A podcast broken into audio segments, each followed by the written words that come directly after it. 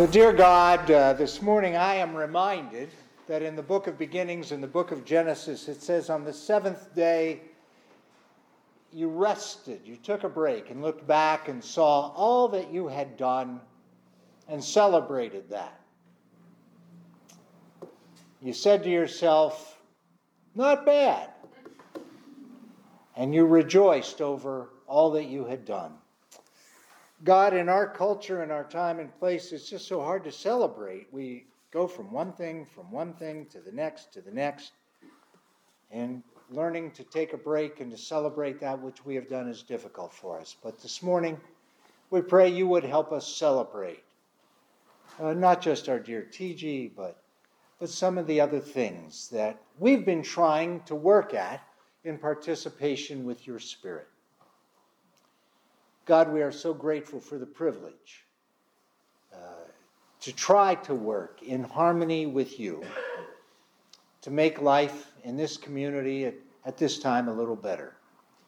So we pray that you would continue to help us do that and that you would remind us to stop and breathe and look over all that we're trying to do together with you and that we would have moments of celebration. We thank you for your grace and for your belief in us. And it's in these it's these things we pray in the name of Jesus. Amen.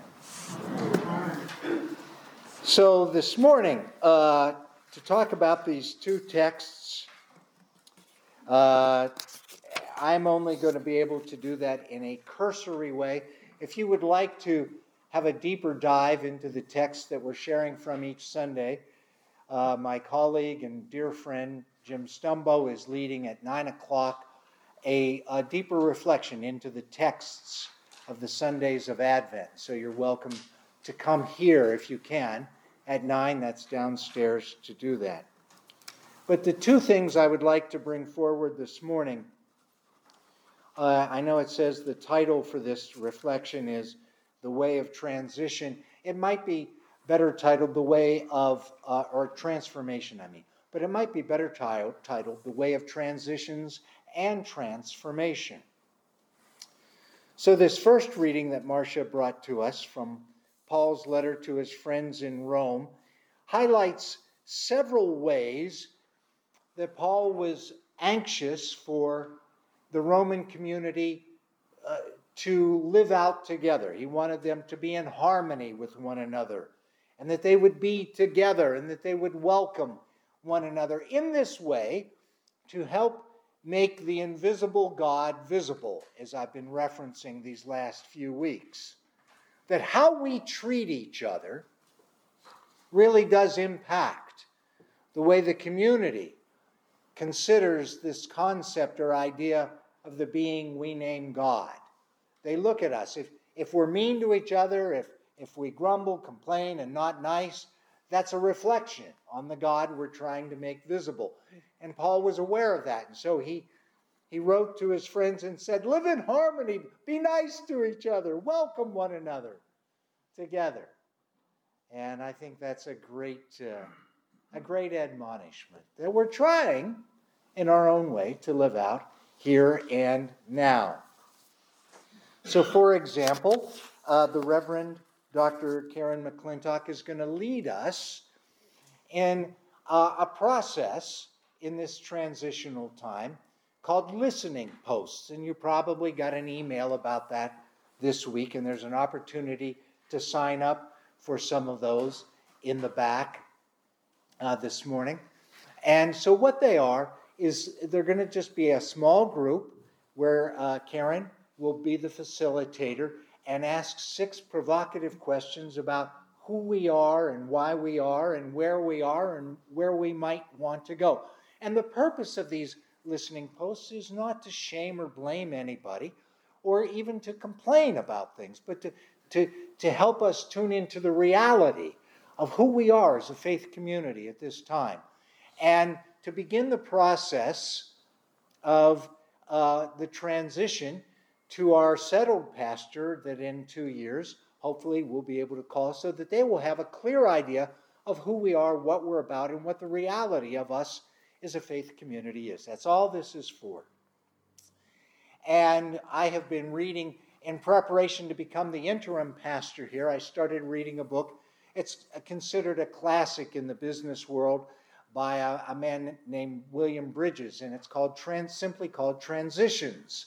And in this book, uh, Bridges identify, and it's been around for 40 years, and people have used it with great success. And it's for personal transitions as well as corporate transitions. And in the book, he identifies three specific uh, aspects of any, of any transition. The first, he says, there's an ending. Something ends, which is the beginning of a transition. And then the second part is what he calls the neutral zone, and it seems to be a time where hardly anything is going on at all. But it's an important time of things settling down and focusing in. And then that's followed by the third, which is the new beginning itself. And for Bridges, in his work, what he's learned is that to begin a transition, there really needs to be a definitive and a resolution to the ending. And that's what uh, Dr. McClintock is going to try to lead us into, or work to lead us into, is to really bring some closure to the ending of the period of our previous pastor who was here for five years, and to really uh, celebrate and look at the reality of, of what that has been for us. And so to do that with kindness and with charity, but to help us clue into the reality of who we are now. And the next couple of year period while I'm here is that neutral zone where it looks like nothing will be going on. And I thought, well, I'm perfect for that. I can make, make it look like nothing is going on really well. I can do that to help us get ready for the call of a permanent or settled pastor.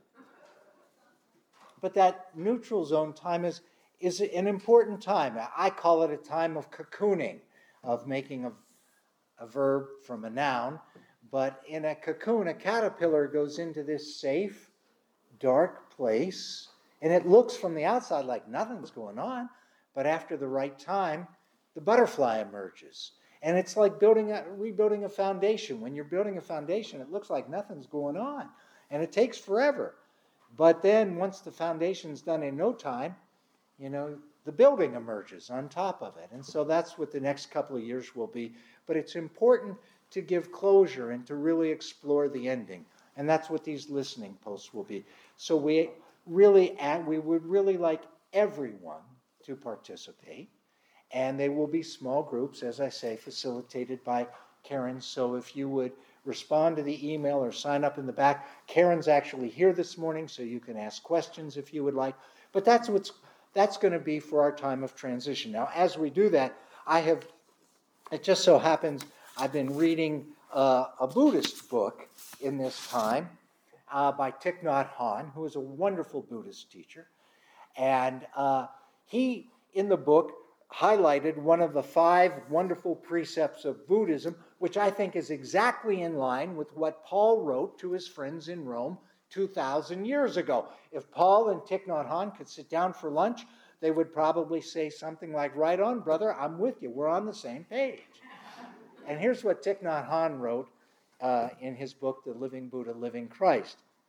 He says, one of these five wonderful precepts is this aware of the suffering caused by unmindful speech and the inability to listen to others, we vow to cultivate loving speech and deep listening in order to bring joy and happiness to others and to relieve others of their sufferings, knowing that words can create happiness or suffering, we vow to learn to speak truthfully with words that inspire self confidence, joy, and hope.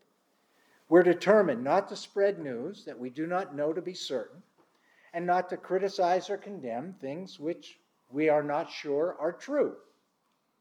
We will refrain from uttering words that can cause division or discord or that can cause the family or the community to break.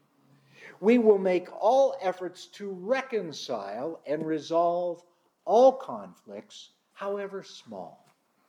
And that's the purpose of what we're trying to do here to speak our truth, to speak our voice, and to do it with kindness. And so we humbly ask that you would participate to the best of your ability to help us all grow in this work of reconciliation, which in your bulletins, or I know in the slide they put for the Zoom service at 9, it's one of the three focuses, foci of our church, is to be a people of reconciliation and to be a people of transformation and to be equipping each other as we do that.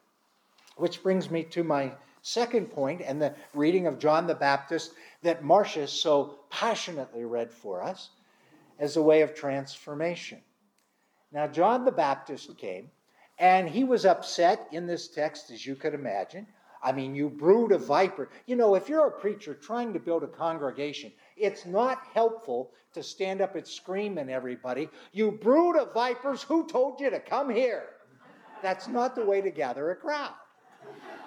John wasn't interested in gathering a crowd, he was interested in proclaiming truth. And what upset John, I believe, is that the people that were coming, certain of the leaders of the religious folks at the time, were pretending to come to fit in with the wave of what was going on. They wanted to be part of the cutting edge of the hot new thing, but they really weren't living it out. And so there was a discord or a break between what they were saying publicly and how they were behaving. And that really annoyed John the Baptizer. And he called him out on it. And I think that's a fair thing to do.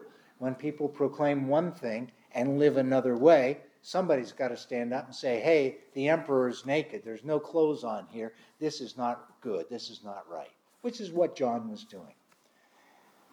But I have to tell you, in all honesty, it gives me great joy. And I'm humbled to be part of this community at this time.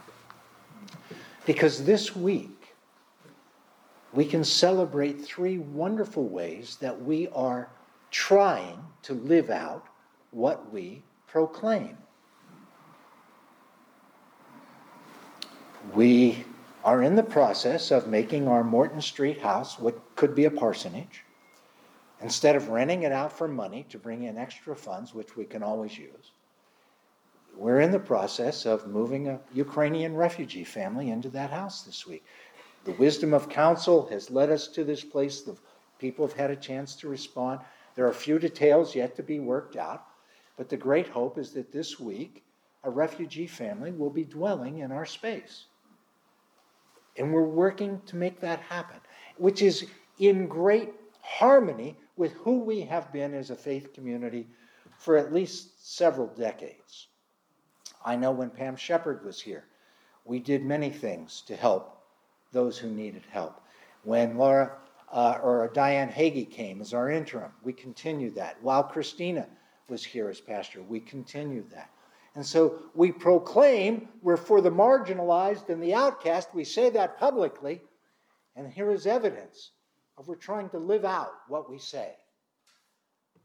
And I think John the Baptist, were he to show up here today, he'd say something like, Not bad for a bunch of Democrats. you folks are doing all right. We're trying. We're not perfect. Look, I know many of you personally. I know you're not perfect. But we're trying to live out what we proclaim.